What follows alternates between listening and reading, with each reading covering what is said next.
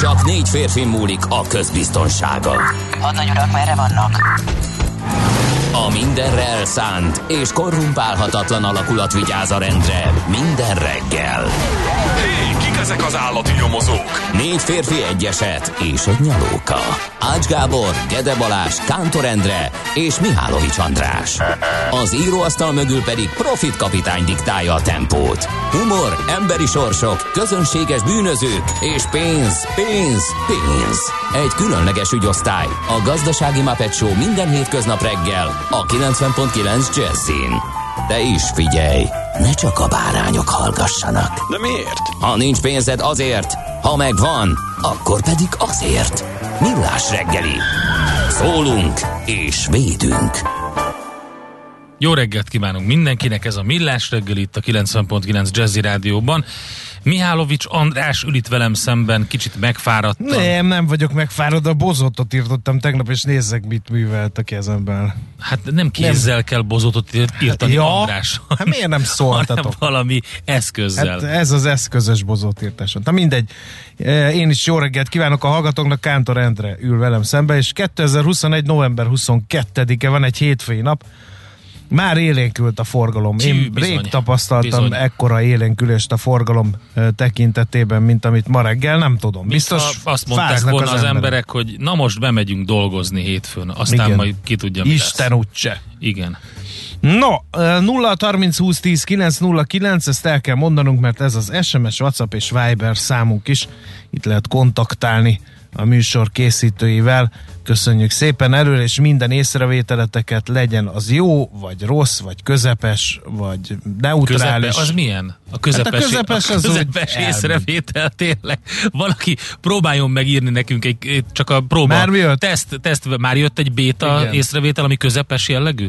Igen. Na, akkor kérlek, olvasd el, milyen Semmi új, semmi novum abban, hogy jó reggelt, kartársak, kellemes út és forgalmi viszonyok Ez között lehet közlekedni Vácról Pestre minden szakaszon. András, úgy kezdődik, hogy pozitív. Ez, először is ezt törzshallgatónk írta, aki minden reggel megírja, úgyhogy eleve. Hát de ezért közepes. Már egy, de nem köz. ez egy po- Neutrálissá Úgy kezdődik, szelídül. hogy jó reggelt. Ez egy pozitív üzenet. Nem gondolod? Nem. Én megvédem a törzshallgatókat. Jó, hát közepessé szelidült. Igen, az én fejemben. Ö, Egyébként 28 perc alatt ér D. Na, ez még jó A is. Hermina mezőre, Zuglóba, Vácról Pestre. De hát ezt nem Szerencs tudja utca utána csinálni senki most már, mert szerintem sűrűsödik a forgalom. Minden esetre Akkor hogyan apostrofálod azt a most érkezett üzenetet, hogy szombaton Bódog névnapja volt, utólag is Bódog névnapot nekik. Ez pozitív? Pozitív, hiszen köszöntés. pozitív, ez pozitív, ez pro, jó próbálkozást. Én azt mondom, hogy ö, szorgalomból ötös, a Helyesírásból. helyesírásból Egyes, egyes, igen. szövegértésből kettes. Morgan Freeman kartársatok a tennapi nem kicsi köd után ma az nincs, de dobozok már most is szép számmal, mint a kirajzás kötelezettség lenne. Üllői körút, Baros, Rákóczi, meg a művésznő is már zsibong, de még szódával elmegy, szép lesz, ja, ha még gyarapszanak írja Löpapa. Aztán Tibornak boldog 41. születésnapot kívánok szeretettel, írja Tina.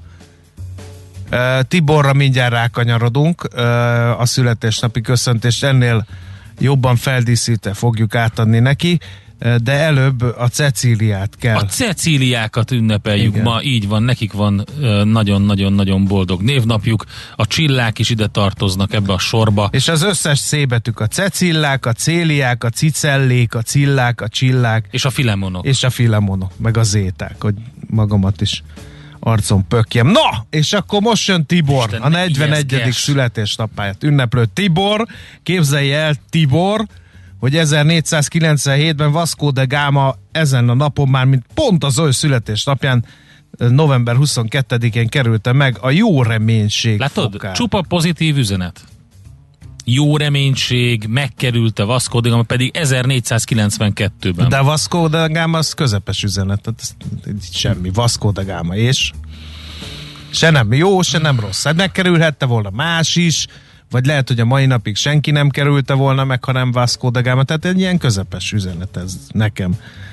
E, Viszont kedves Tibor, a születésnapothoz kötődik Lee Harvey Oswald gaztette is. Na, ez nem annyira pozitív. 1963-ban pont a te születésnapodon lőtte le John Fitzgerald kennedy az Egyesült Államok 35. elnökét Dallasban.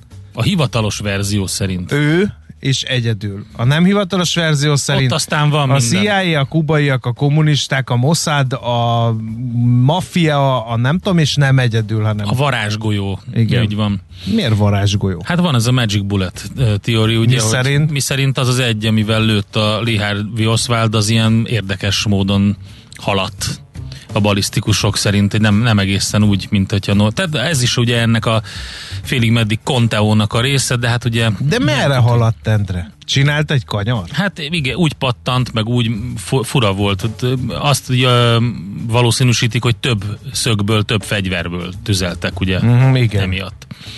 Na, mi van Aztán még? megindul Európa és New York között a szuperszónikus polgári légiforgalom a Concorde gépekkel. Mhm. Ez is mit ad Isten pont Tibor születésnapjához kötődik, azaz november 22-éhez, 1977-ből ráadásul. Aztán jött Mutti 2005-ben. Angela Merkelt választották hivatalosan Németország kancellárjával, de akkor még nem volt Mutti, akkor még eh, friss, fina, fiatal és energikus volt. Észrevetted, Hát, hogy a politikusokat fiatal, hogy de- megeszi a hatalom? Igen. Láttad már uh, before-after képeket például Barack Obamáról? Beleöregedett az Igen? elnökségbe. Vagy És pedig pont Mut- olyan képeket választottak. is. Nem, nem, nem. Lehet, hogy most már Jó, akkor kisimultabb mozgó az képet arca. láttál Barack Obamáról? Nem, nem.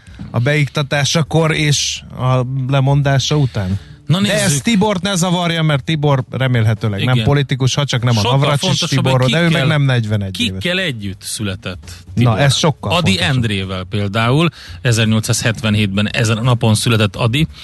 Aki és arról várt ismerte, hogy Kántor Endre drusszája. abszolút arról igen. De pont a, nézegettem a verseit, a Góg és Magók fia vagyok én, az teljesen új értelmezést nyer szerintem, hogyha 2021-ben olvassuk el. Nem.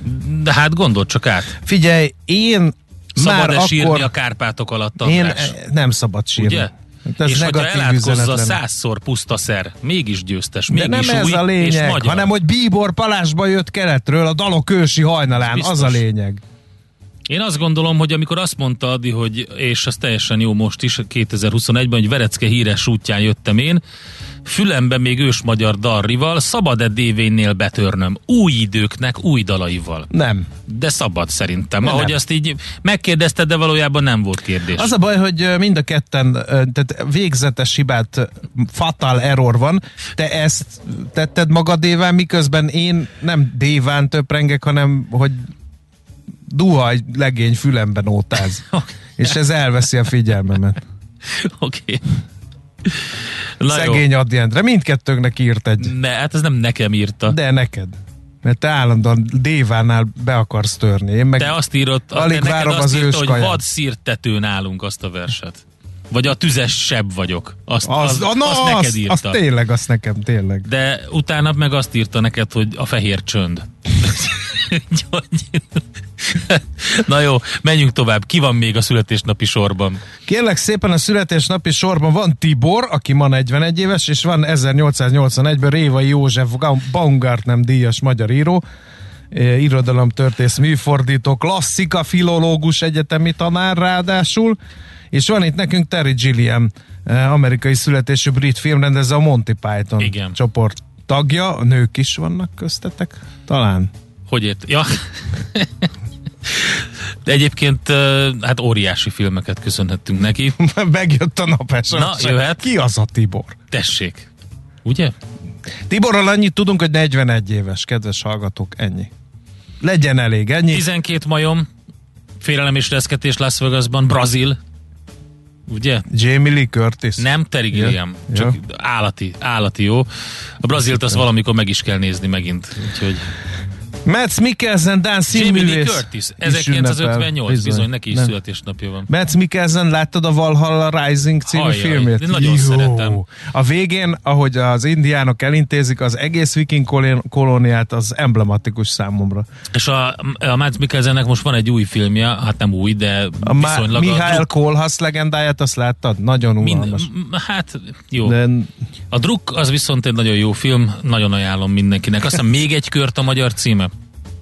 Boris Becker német teniszező is ezen a napon született 67-ben, csak úgy, mint Alföldi Robert Jászai Maridíjas színész, színházi rendező, úgyhogy ő is ünnepel, és Mark Ruffalo amerikai színész. ő kicsoda? Hát Olyan a legegyszerűbben úgy tudom elmondani, hogy ő a, a Hulk, az új Hulk. Jaj, szegény. De sok nagyon jó szerepe van Mark Ruffalo-nak, ami annál sokkal több, A mint a fekete Hulk. özvegynek is születésnapja van. bizony. Scarlett Johansson, amerikai színművész, 1984. Nagyon szeretem az alkotásait. November 22-én született. De nem a Szegény, fekete remélem nem, özvegy. én, én sem a fekete özvegyet. Úgyhogy rengeteg Igen. jó, jó filmje van, ami jó, a fekete özvegy, hogy a, oké, most ez van. De a lány gyöngy fülbevalóval például egész jó pofa, és az, az a vicc, hogy, hogy tényleg nagyon, nagyon hasonlít is a fest, festményre. Igen. Úgyhogy oké. Na, akkor mi van még? Hát mi legyen Endre, nem tudom. Hát akkor zenéjünk a Tibornak. Aki Oké. ma 41 éves, Küldünk egy zenét a és Tibornak. azt mondta, hogy ne tibizzek. Egy, így van. Én nem tib- tibiztem volna. Igen, lehet, hogy letibizted, Elnézést. nem szabad. David küldi szeretettel Tibornak a következő felvételt, nagyon jó szövege van, és azt mondom, hogy egy ilyen tehetséges vén rockertől más nem vártunk, mint hogy újra egy ilyen kellemes lemezzel szórakoztassa a közönséget. Nézz is! Ne csak hallgass! millásreggeli.hu Na nézzük, mit írnak a lapok. Az a baj, hogy a Blick címlap sztoriánál Na akadtam. tessék, gondoltam. És akkor engem Ide- bulvároznak Hát itt. nem bulvár bandi vagy. Hát de én, te Mert vagy az, aki jön a blikket olvassa Jó, folyton. de na mindegy. Um, az, de te is Na, olvasnád, mindegy. Én nem hogyha olvasnám. el, felolvasom neked, mint egy kisbaba, úgy alszom a melkasán, részletek Vár, Várkonyi Andra könyvéből, a, hát ahol intim titkokat is megoszt. Mészáros Lőrincről állítja a lap. Én ezt tanulmányoztam, elnézést, hogy Eddig egy szép reggel volt, próbáltam pozitívan hozzáállni, András, de ezzel nagyon csúnyán beletrolkodtál ebbe a reggelbe. De most komoly, miért? Ez egy lapszemle, Endre. A Blick egy lap. Én szemléztem a címlap sztoriát. Most mi baj van ezzel? Oké. Okay. Nőnek a kamatok, de vannak még jó hitelek Tessék, ez most a jó. lakásvásárlóknak. Most ez milyen? A napi.hu, ez, ez pozitív hír. Jó. Én egy pozitív hétfőt próbálok itt tartani. Én is. Nőnek ugyan a kamatok, Könyvet de vannak, olvastam. vannak lakáshitelek. Azt mondja a napi.hu legfrissebb cikkében, ami nem sokára élesedik az oldalon. Mert ugye Akkor te honnan a tudod? normál, hát képzeld el, hogy a kollega elküldte, hogy tudjuk szemlézni előre. De nem gondolta szegény, hogy ilyen szövegkörnyezetbe te kerül. De majd meglátjuk, hogy mi, mire, mire gondolt. Szóval, hogy miközben a normál lakáshitelek kamata megállíthatatlanul emelkedik, a zöld hitelekét lecövekelte a Magyar Nemzeti Bank, bár egyelőre csak az új lakásokra és az építkezésekre jár a kedvezményes kölcsön, a lakás felújítók szintén tám- számíthatnak állami támogatásokra, úgyhogy vannak 3%-os hitelek is, Ugye a zöld lakásokra van ez a szuperhitel és különböző programok, tehát ezt foglalta össze új cikkében a napi.hu. No, hát a világgazdaságra nehezen bár, de rákanyarodtam. Az egyik fontos információ címlapi induló anyaguk az egyéb adóterek mérséklése csökkenti az ECHO vonzerejét. Okozhat némi fejfájást a minimálbér és a garantált bérminimum januárban életbe lépő emelés a magyar nagyvállalatoknál, de a világgazdaság körkérdésére adott válaszokból kiderült, hogy így sem terveznek lépszámleépítést, inkább máshogy gazdálkodják ki a plusz költségeket. Zárójel, írói munkásságom része, ez meg megint milyen megállapítás? Könyörgöm, munkaerőhiány van. Egy, Igen. kettő. Nehogy már ne tudjunk 200 ezer forintos minimálbért kigazdálkodni egy nagy vállalatnál, miközben Ausztriával és a környező tehetős nyugat-európai országokkal versenyzünk a munkaerőért. Elvileg. Tehát, elvileg. elvileg Nem, gyakorlatilag, és hát mindenki Ausztriában, meg Németországban megy Hát akkor nem versenyzünk. Na, akkor siker, Zárójel bezárva. Az is kiderül a körképből, hogy a korábbi évektől eltérően a munkáltatói adóterhek mérséklésével párhuzamosan a jogalkotó a tavaszi adócsomagban és a legfrissebb pénzügyminiszteri bejelentésben sem mérsékelte arányosan az egyszerűsített közteherviselési hozzájárulás adóterhét. Czobor Gergely, a Jalsovszki ügyvéd iroda ügyvédje szerint a 200 ezer forintra emelt minimálbér, a szocó 13%-ra csökkentése és a másfél százalékos szakképzési hozzájárás megszüntetése mellett is mérsékli az ECO adó előnyét, hm. írja tehát a lap, és még egy innen, Jövőre sem enyhül az árnyomás. Állítólag éves átlagban akár 4,5 százalékos lehet az infláció 2022-ben, sőt ennél magasabb sem zárható ki. Ezt a végének nyilatkozó elemzők mondták, miután a kormány és a jegybank is olyan nyilatkozatokat küldött virággá, hogy a vártnál magasabb áremelkedésre lehet számítani jövőre.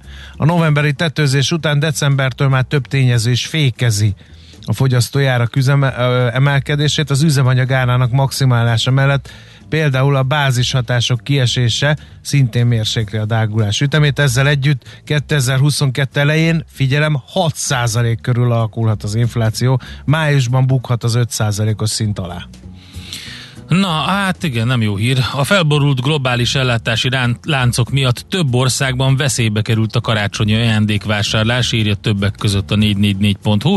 Nagy-Britanniában és az Egyesült Államokban is kisebb lesz a választék a karácsonyi menü és az ajándékok kiválasztásánál. Itthon azért nem kell különösebben aggódni, sem élelmiszer, sem áruhiány miatt, bár azért szerintem, hogyha beindulnak a rendelések, akkor a kiszállítási idővel érdemes. Gondok lesznek. Igen, érdemes majd eljátszogatni. Mindegy 444.hu, ami még nagyon érdekes, elárulta, képzeld, a világhírű közgazdász, hogy mi a koronavírus járvány legnagyobb tanulsága az emberiség számára. Mi?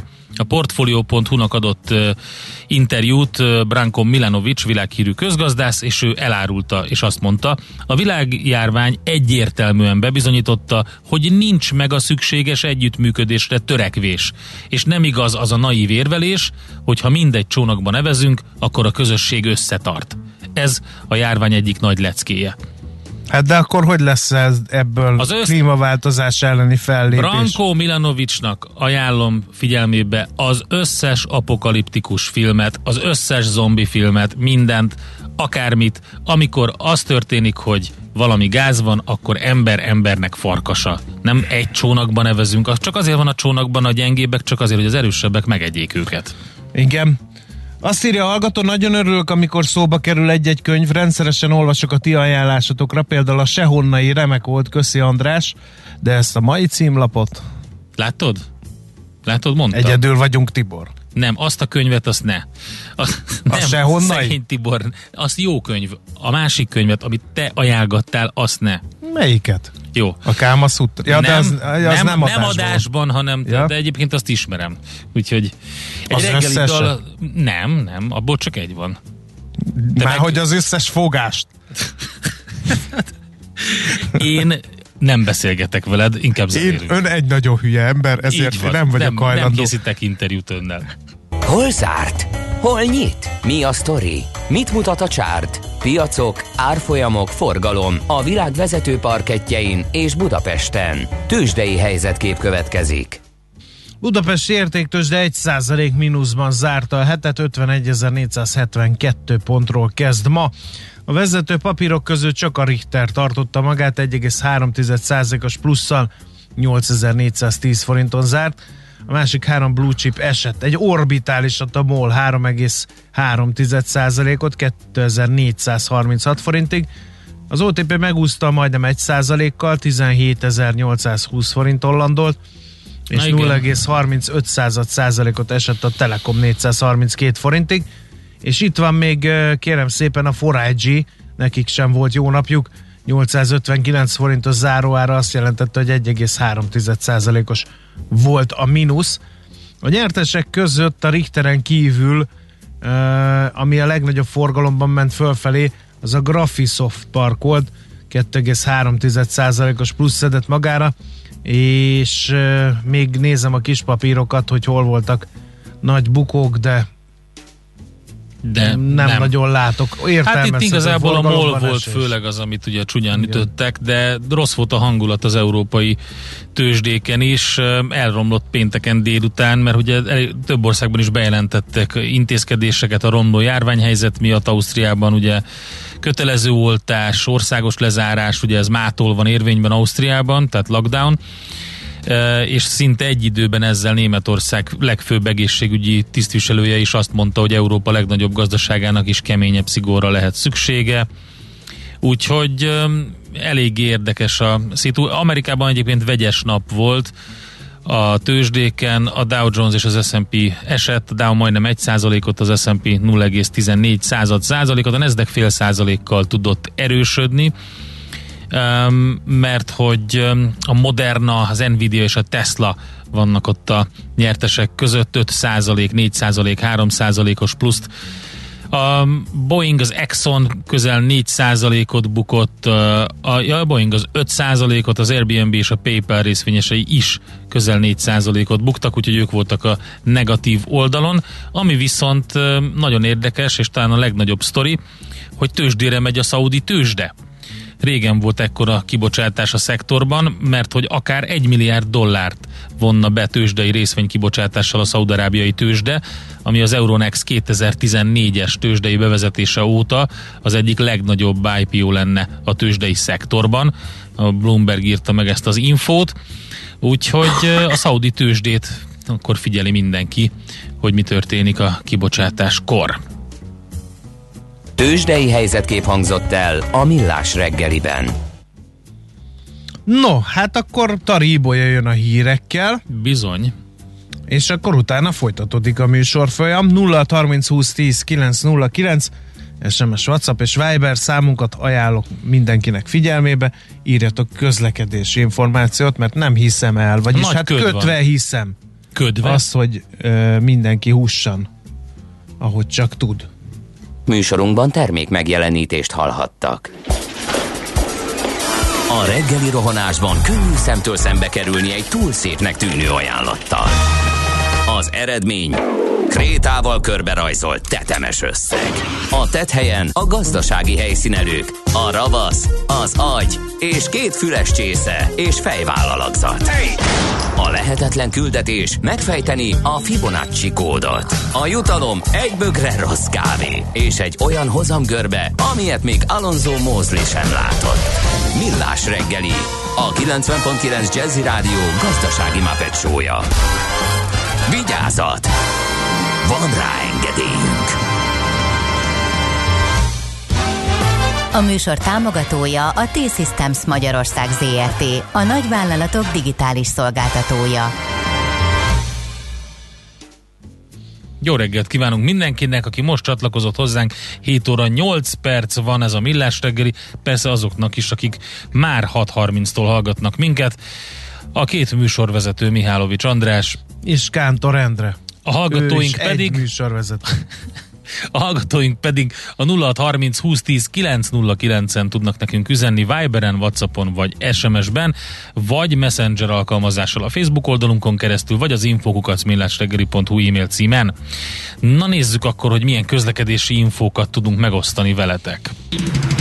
Budapest legfrissebb közlekedési hírei, itt a 90.9 jazz A balesetről a Bocskai úton többen is beszámoltatok, köszönjük szépen. A, befelé a Nagyszőlős utca után van a baleset, de azt írja a hallgató, hogy két autó koccant, egyelőre nincs dugó, mert kerülgethetőek. Aztán Török Flóris utca a 20. kerületben a villamospálya karbantartási munkák ma véget értek, és a villamos is jár. Köszönjük Mikinek az információt. Taksony Dunaharaszti 15 perc, normál esetben csak 5, Baleset nincs, de sok az agglomerátor. Igen. Az M0-ás autóút déli szektorán, az M1-es autópálya fele vezető oldalon Dunakeszitől a Hárosi Dunahídig lépésben halad a forgalom, a menetidő körülbelül 20 perccel nőtt meg, és egyébként is sűrű a forgalom máshol is. A Rákóczi út még járható, ez a közepes helyzet, írja egy hallgató még. Budapest, Budapest, te csodás! Hírek, információk, érdekességek, események Budapestről és környékéről. Tű, van itt minden. Uh, például ugye, um, mi, mi, miről kérdezi levelében az Európai Bizottság a magyar kormányt? Hát többek között a Ferihegyről is kérdezi mert ugye, hogy megszerezte a politikó azt a levelet, amelyet az Európai Bizottság küldött Magyarországnak és Lengyelországnak, és amelyről Didier Reinders igazságügyi biztos is beszélt még november elejé budapesti látogatásán.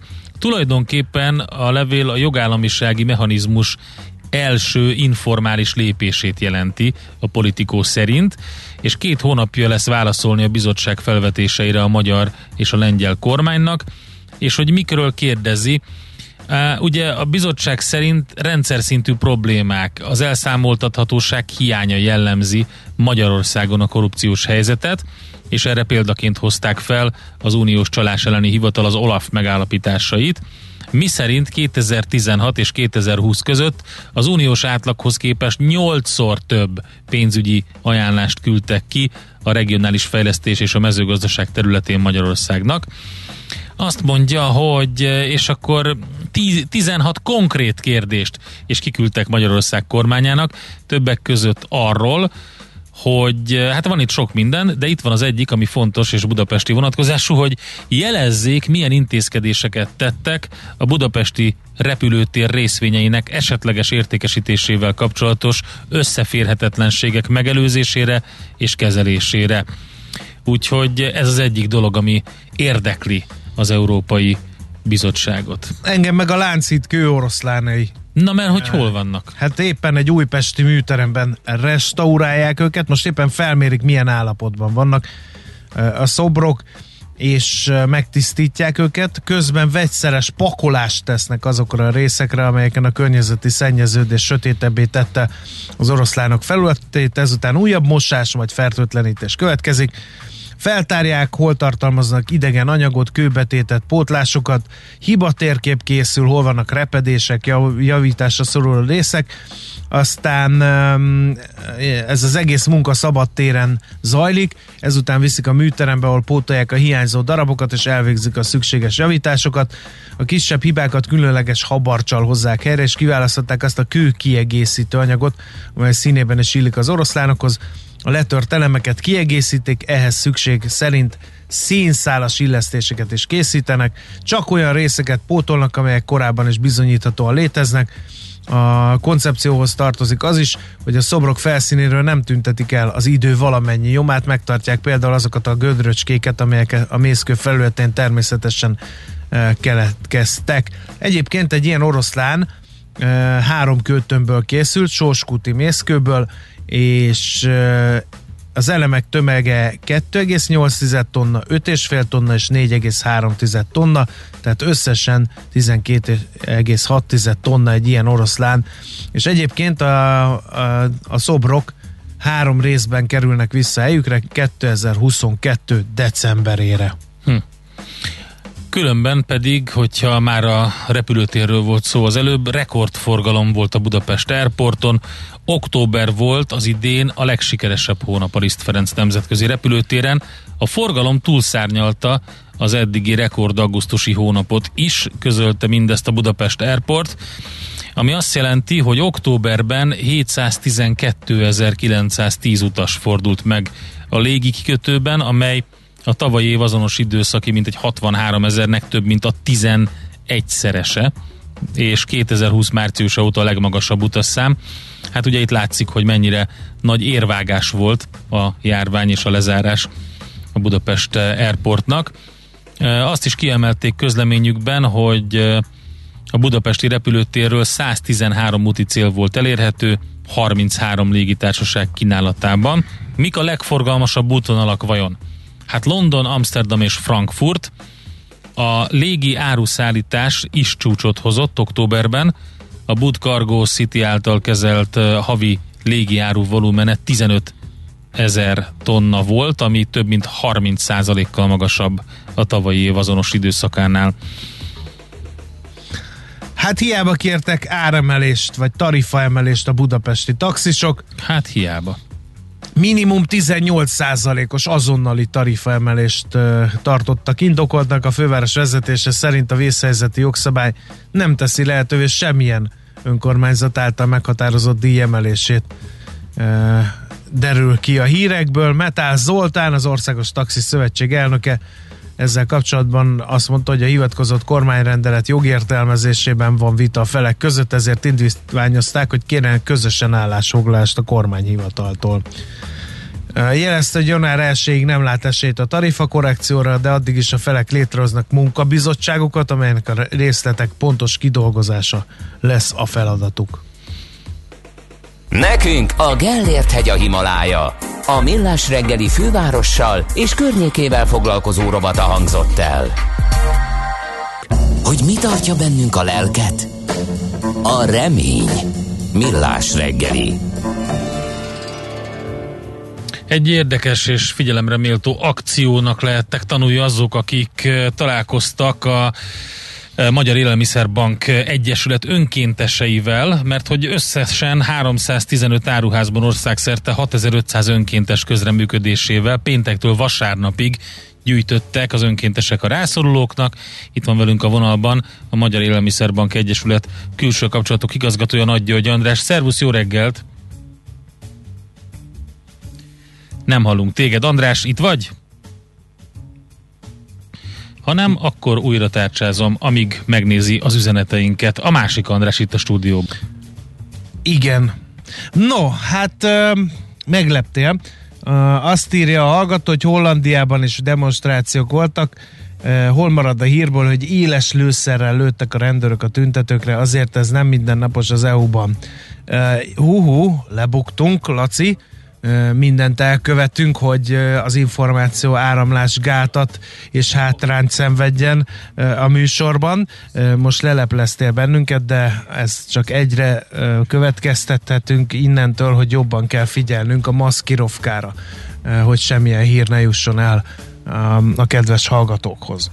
Aztán Igen. csendesen tolonganak a Pest és a Keresztúri úton azok, akik Gráf hallgatóval együtt utaznak ba valahova. Na szóval Nagy György András, a Magyar Élelmiszerbank Egyesület külső kapcsolatok igazgatója itt van a vonalban. Szervusz, jó reggelt! Sziasztok, jó reggelt! Na, hogy zajlott az akció? Péntektől vasárnapig tartott, ugye ez egy, egy ilyen rendes éves akció, mondhatjuk az Élelmiszerbanknál. Mi a helyzet most, mennyit sikerült összegyűjteni? Így igaz, ahogy mondod, rendes éves akció, de azt hiszem, hogy rendkívüli az eredmény. Három nap alatt 345 tonnányi tartós élelmiszert adtak össze a vásárlók 315 áruházban. Kalkulálgattuk még itt este, hogy ez, ez, ez hogy is jöhet ki.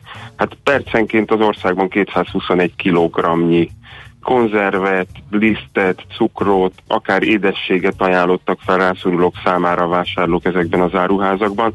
Ezeket az ünnepek közelettével fogjuk elkezdeni szétosztani a rászorulók között.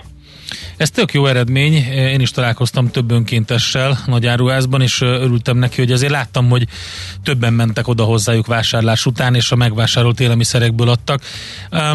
Mit gondolsz, hogy mennyire volt nehéz az elmúlt két év, mondjuk így 2019 őszétől, telétől tekintve az Élelmiszerbank Egyesületnek, meg azoknak, akik, akik arra szorulnak rá, hogy segítsetek nekik? Természetesen rengeteg kihívással járt ez az időszak, hogy csak egy példát mondjak, egészen át kellett alakítani az élelmiszer osztásnak a menetét a Covid-nak az első hulláma során, hiszen lényegesen kevesebb önkéntesre lehetett számítani, a gyülekezési feltételek, törvények nem tették ezt lehetővé, hogy az élelmiszerosztások egy adott ponton történjenek meg, úgyhogy rengeteg embernek az összefogására volt ahhoz szükség, hogy egyáltalán eljussanak az adományok a rászorulókhoz. Azért azt gondolom, hogy helytáltunk. A Magyar Élelmiszerbank 2020-ban is 8000 tonnányi élelmiszer tudott szétosztani, közel 250 ezer embernek segíteni, ez naponta körülbelül 25 ezer kilónak felel meg. Pont akartam kérdezni, hogy a mostani gyűjtés az körülbelül hány nélkülöző segít? Ez a 345 tonna, ez körülbelül 87 ezer élelmiszercsomagot fog jelenteni. Ezeket egészen január végéig fogjuk eljutatni a nélkülözőknek, hiszen nem csak az ünnepek jelentenek úgymond kihívást, hanem a úgymond szürke hétköznapok, amikor januárban kevesebb az adomány, amikor még hidegebb van, úgyhogy idős emberekhez, nagy családosokhoz, fogyatékkal élőkhöz, hajléktalanokhoz, gyermekotthonokban élőkhöz mind-mind fog jutni ezekből a felajánlásokból. Mennyiségben és értékben kik a legnagyobb adományozók? Cégek vagy inkább magánszemélyek? A Magyar Élelmiszerbank Egyesület elsősorban élelmiszer kereskedő, kiskereskedelmi láncoktól gyűjti a feleslegeket, illetve élelmiszergyártóktól. Ugye velük egész évben együttműködünk, és a lakosságot minden évben ebben a háromnapos karácsonyi adománygyűjtésben hívjuk arra, hogy ők is tegyék meg a felajánlásaikat, ők is adjanak élelmiszert. Úgyhogy az egész éves folyamat gyakorlatilag az főleg és elsősorban a kereskedelem szereplőivel történik, és ők azok, akik elsősorban a nap végén megmaradt pékárút, zöldséget, gyümölcsöt ajánlják fel, és mm, az ő segítségükkel, illetve 450 karitatív partnerszervezet segítségével osztjuk szét az ország különböző pontjain a lejárat közeli, de még tökéletesen, fogyasztásra tökéletesen alkalmas élelmiszert, 400 ponton zajlik minden nap az élelmiszereknek az összegyűjtése, és most is az ünnepi időszakban, november-decemberben összesen 360 ezer élelmiszercsomagot szeretnénk eljuttatni szerte az országban nélkülözőknek. Ilyenkor ugye ez kicsit könnyebb talán, mert, mert, mert sok mindenkinek eszébe jut, hogy a nélkülözőket is megsegíts az ünnepi időszakban, de amit mondtál, szerintem az a legfontosabb, hogy amikor nincs ilyen, és kicsit elapadnak az ilyen um, lakossági adakozások, akkor, um, akkor mit lehet tenni, illetve hogy, a, hogy, a, hogy lehet, hogy arra is érdemes koncentrálni, hogy ne az ünnepi időszakban ajánljanak fel a rászorulók részére, mit tudom én, étolaj, cukor, hús vagy készételkonzervet. Így igaz, gyakorlatilag karácsonykor több az adomány, és aztán pedig január-februárban kevesebb segítségre lehet számítani.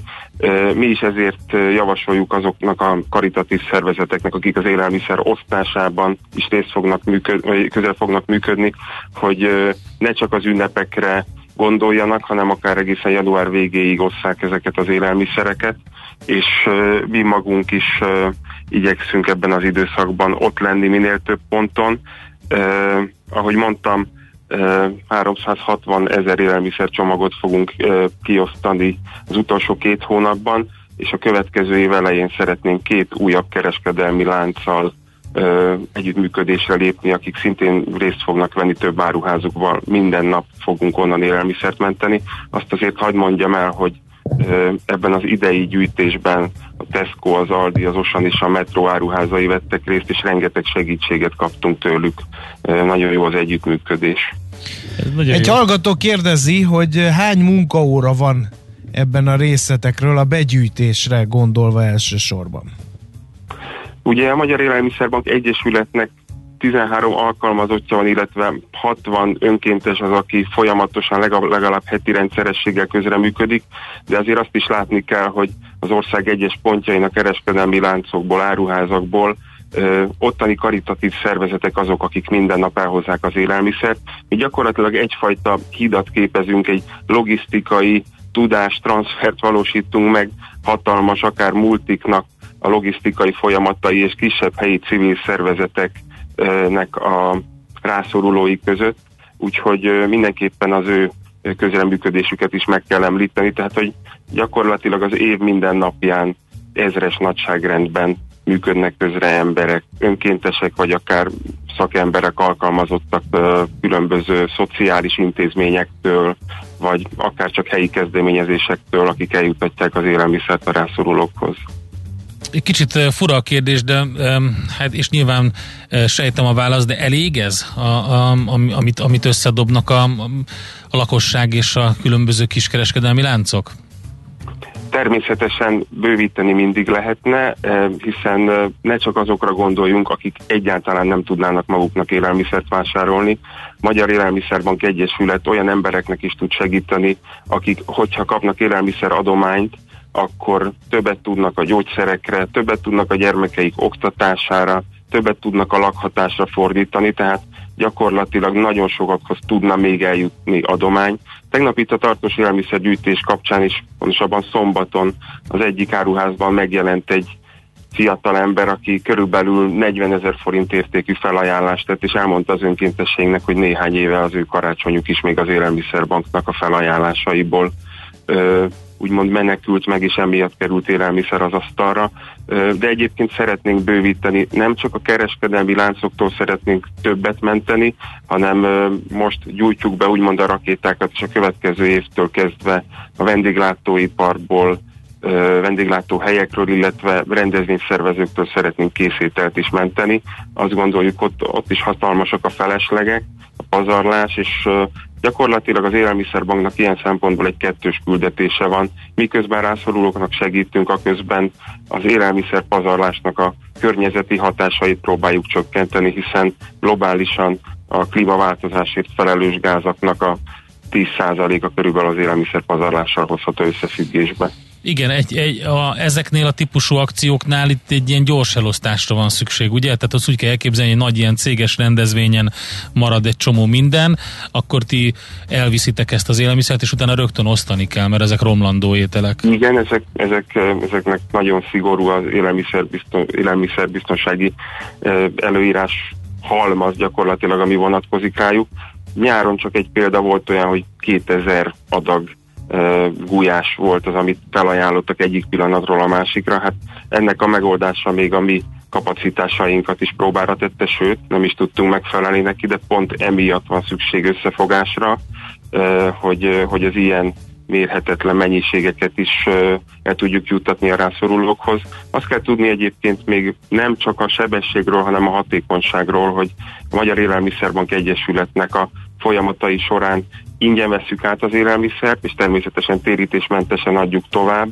Körülbelül 30-szorosát tudjuk kihozni minden pénzadománynak az értékéből, tehát egy forintnyi adomány 30 forintnyi élelmiszernek a mentését teszi lehetővé, úgyhogy mindenképpen egy olyan profi folyamat, amiben szeretnénk, ahogy mondtam, újabb láncokat is bevonni, és szeretnénk újabb pontjait is az élelmezési láncnak, tehát a vendéglátást is elindítani.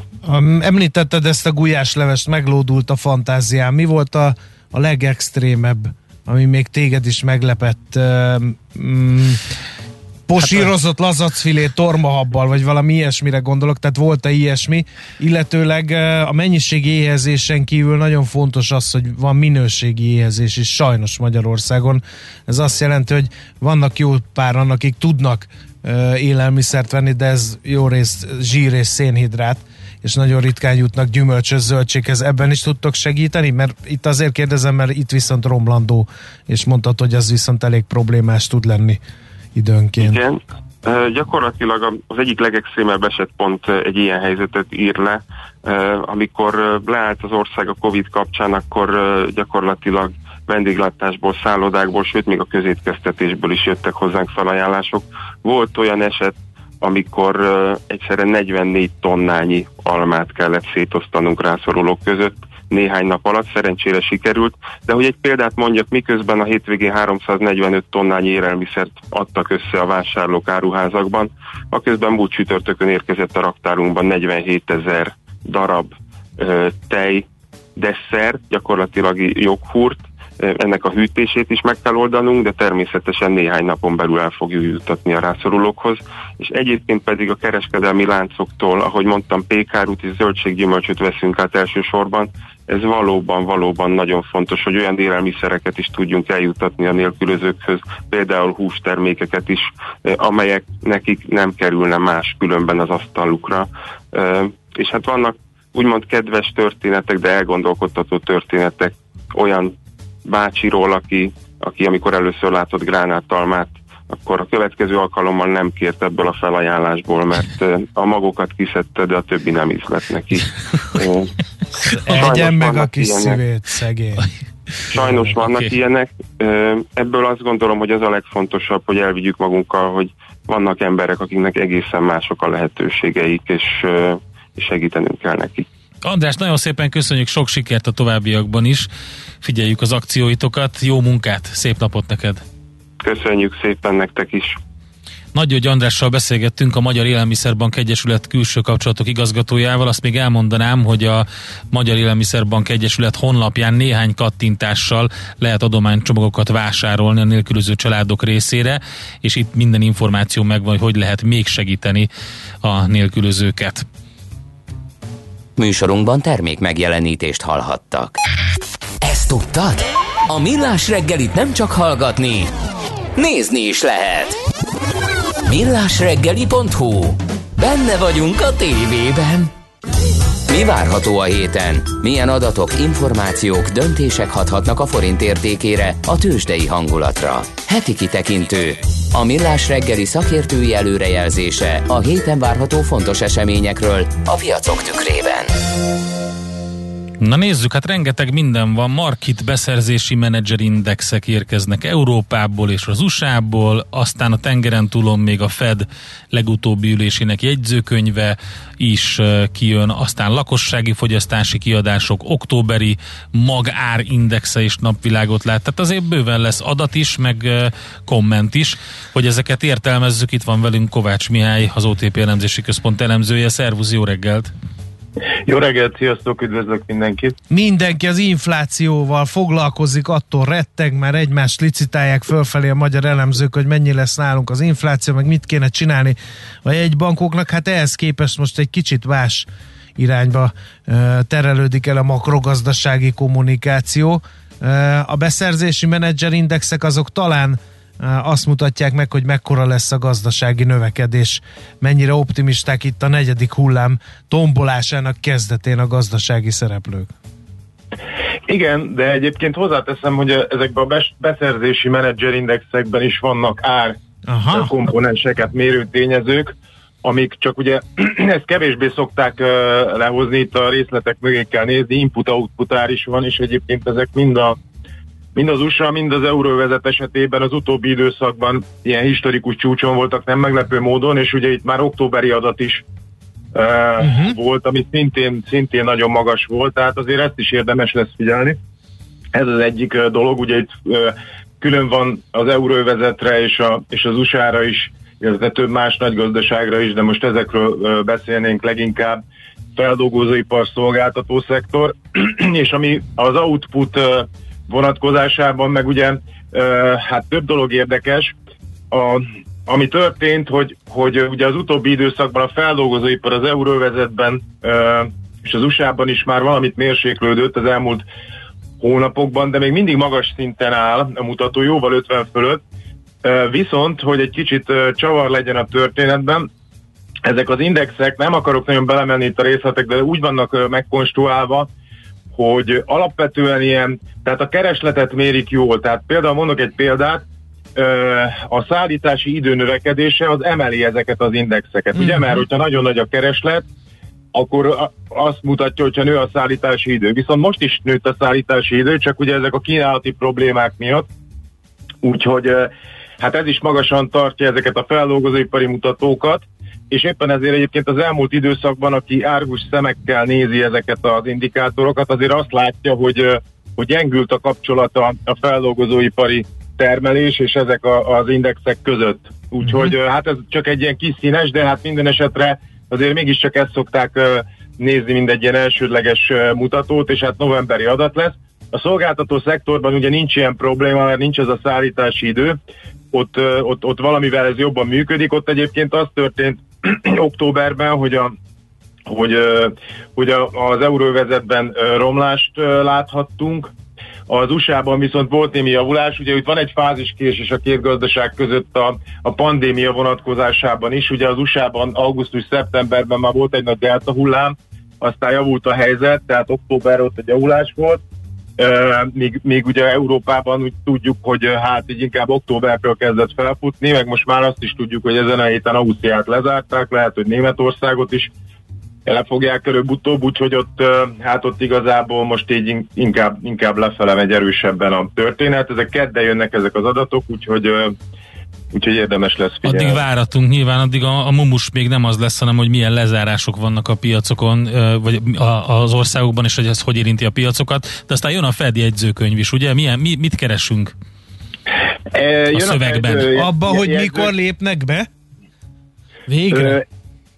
Igen, tehát a, egyébként jön a Fed jegyzőkönyv, és még LKB jegyzőkönyv is lesz egyébként, ja, de a Fed, ugye, ugye, ugye a Fed olyan szempont, több szempontból ö, nagyon érdekes. Ugye múltkor, tehát november ülésen bejelentették az eszközvásárlási program kivezetését megkezdik, ugye 15 milliárdra havonta november, december, stb. várhatóan mérséklik az ütemet, ezzel június végére kivezethetik a programot.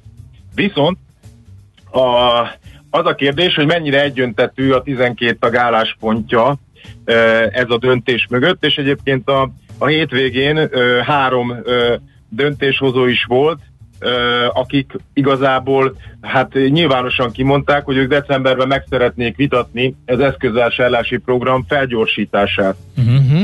Úgyhogy hát szerintem a, akik az értő szemeknek, füleknek igazából az lehet érdekes, hogy hogy hát milyen volt a vita, erről mit tudhatunk meg, ki, ugye kik vannak leg... többségben, mivel érvelnek a héják, így mivel van, a galambok, igen, igen, ugye ez a szokásos van, szárnyasok igen, között vívott purparlé kiderül belőle, így, igen. Így van. Így És van. egymás mellé lehet tenni az LKB meg a Fed jegyzőkönyvét? Lehetnek átfedések benne? Össz, érdemes ilyenkor összehasonlítani, hogy ki mivel érvel? Hát nyilván vannak átfedések, ugye ez, hogy mennyire átmeneti az infláció, de azért érdemes hozzátenni, hogy a legtöbb mutató, amit nézünk, azért a, az európai és az amerikai helyzet más. Egyrészt vannak ilyen úgynevezett, hát nem is tudom, szép magyar szóval trend, vagy ilyen underlying, tehát ilyen alapinflációs mutatók, amik azért Amerikában sokkal erősebben mennek föl, tehát amik az ilyen egyedi nagy tételeket, mint energia, stb., amik egyszer hirtelen változtak, ezeket kiszűrik, Aminek többek között az az ok, hogy az amerikai munkapiac jóval feszesebb, a gazdaság jobban reagál, hogyha túlkereslet van az inflációra, tehát az, a Fednek azért sürgősebb dolga van, még akkor is, hogyha az LKB sem legyinthet, és egyébként azért az LKB-ban is úgy érezzük, hogy hogy vannak olyan döntéshozók, akik azért nem feltétlenül elégedettek ezzel a kommunikációval, hogy itt, hogy itt minden átmenet. Egyébként az osztrák jegybank elnök egy-két hete mondta, hogy szerinte az LKB szeptember végéig teljesen ki fogja vezetni az eszközvásárlási programot, ugye jövő szeptemberig, és ez azért érdekes, mert a piac egyébként alapvetően arra számított, hogy ugye ott kétfajta program van, hogy a, a decemberben elkezdik kivezetni ezt a pandémiához köthető, viszont akkor átmenetileg föl emelnék valamivel ezt a régebbi eszközvásárlási programot, tehát azt nem, egyelőre nem volt ez árazva, hogy szeptemberig mm. ö, kivezetik.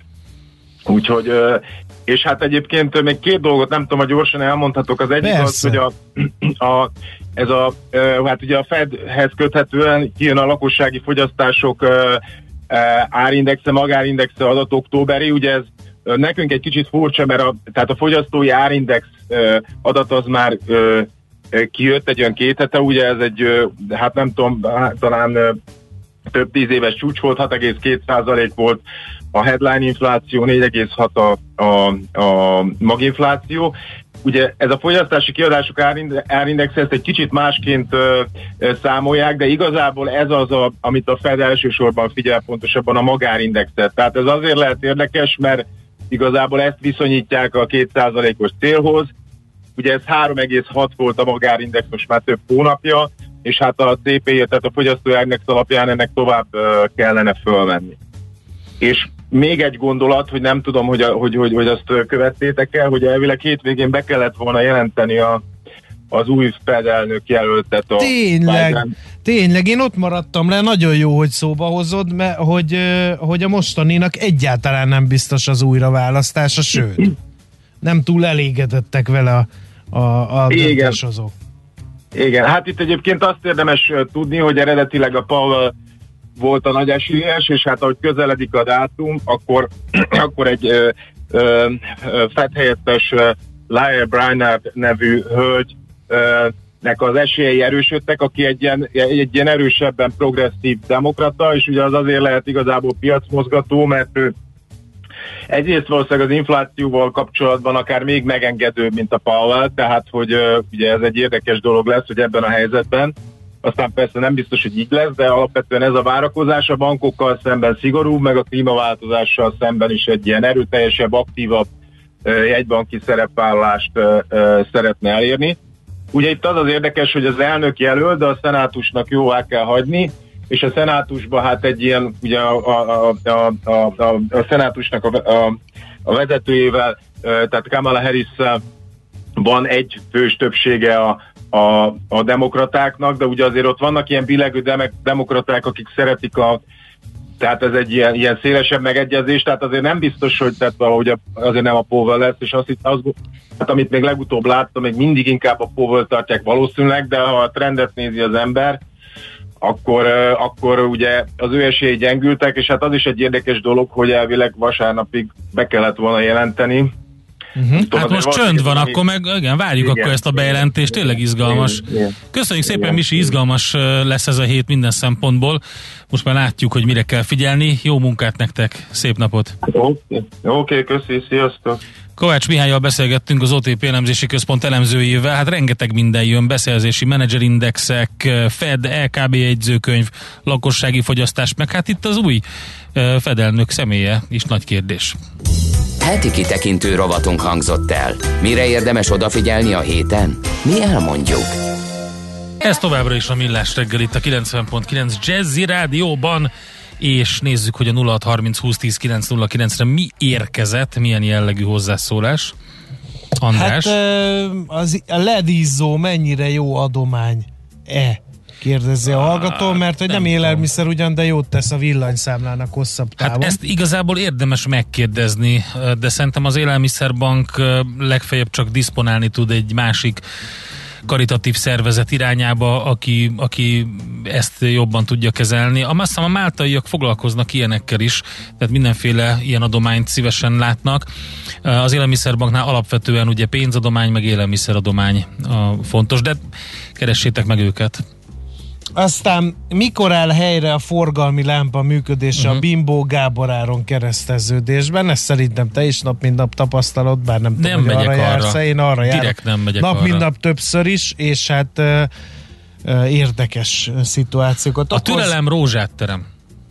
Vagy forgalmi jelzőlámpát. Igen. Aztán üzenem a kollégának, nem tény, hogy a holland rendőrök lőttek éles lőszerrel, még nem tudták megállapítani ki volt az, ha ők követel egy mulasztást a munkahelyen, akkor egyből szabotással, összeesküvéssel vádolják, meg kérdezi az előtte szólótól Péter, imádjuk, mikor a hallgatók egymással vitatkoznak.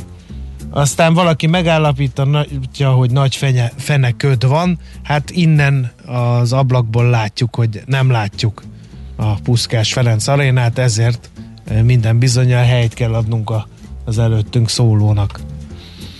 A nem az előttünk szól, az utánunk szóló az, Taríboja, igen. ő jön a hírekkel, információkkal, és utána pedig adóvilág rovatunkban folytatjuk a skandináv túrát, mert hogy Svédországba fogunk kalandozni, Gerendi Zoltán, a BDO Magyarország ügyvezetője, és Feledi Botont külpolitikai szakértő irányítanak el majd minket. Megnézzük, hogy mi a szitu a svédekkel, mind gazdasági, adójogi, mind történeti, illetve illetve külpolitikai vonalon. Tehát, hogy hogy is volt a kedvenc mondásod, amit mindig idéztél a svédekről? Igazi skandináv a nem, az az Asterix. A kapus megfogja a labdát, svéd. Ja nem, oké, okay. látod, és, ja, és engem szapulsz a szóviccek miatt. Téged. Visszafogtam magam az elmúlt napokban, egy szóvic nem hagyta el a számat, azért, mert láttam, hogy a múlt héten, ugye múlt, múlt előtt héten nagyon-nagyon-nagyon-nagyon-nagyon megöregettél ezektől, úgyhogy direkt nem szóvicceztem. Na mindegy, jövünk Svédországgal. Műsorunkban termék megjelenítést hallhattak.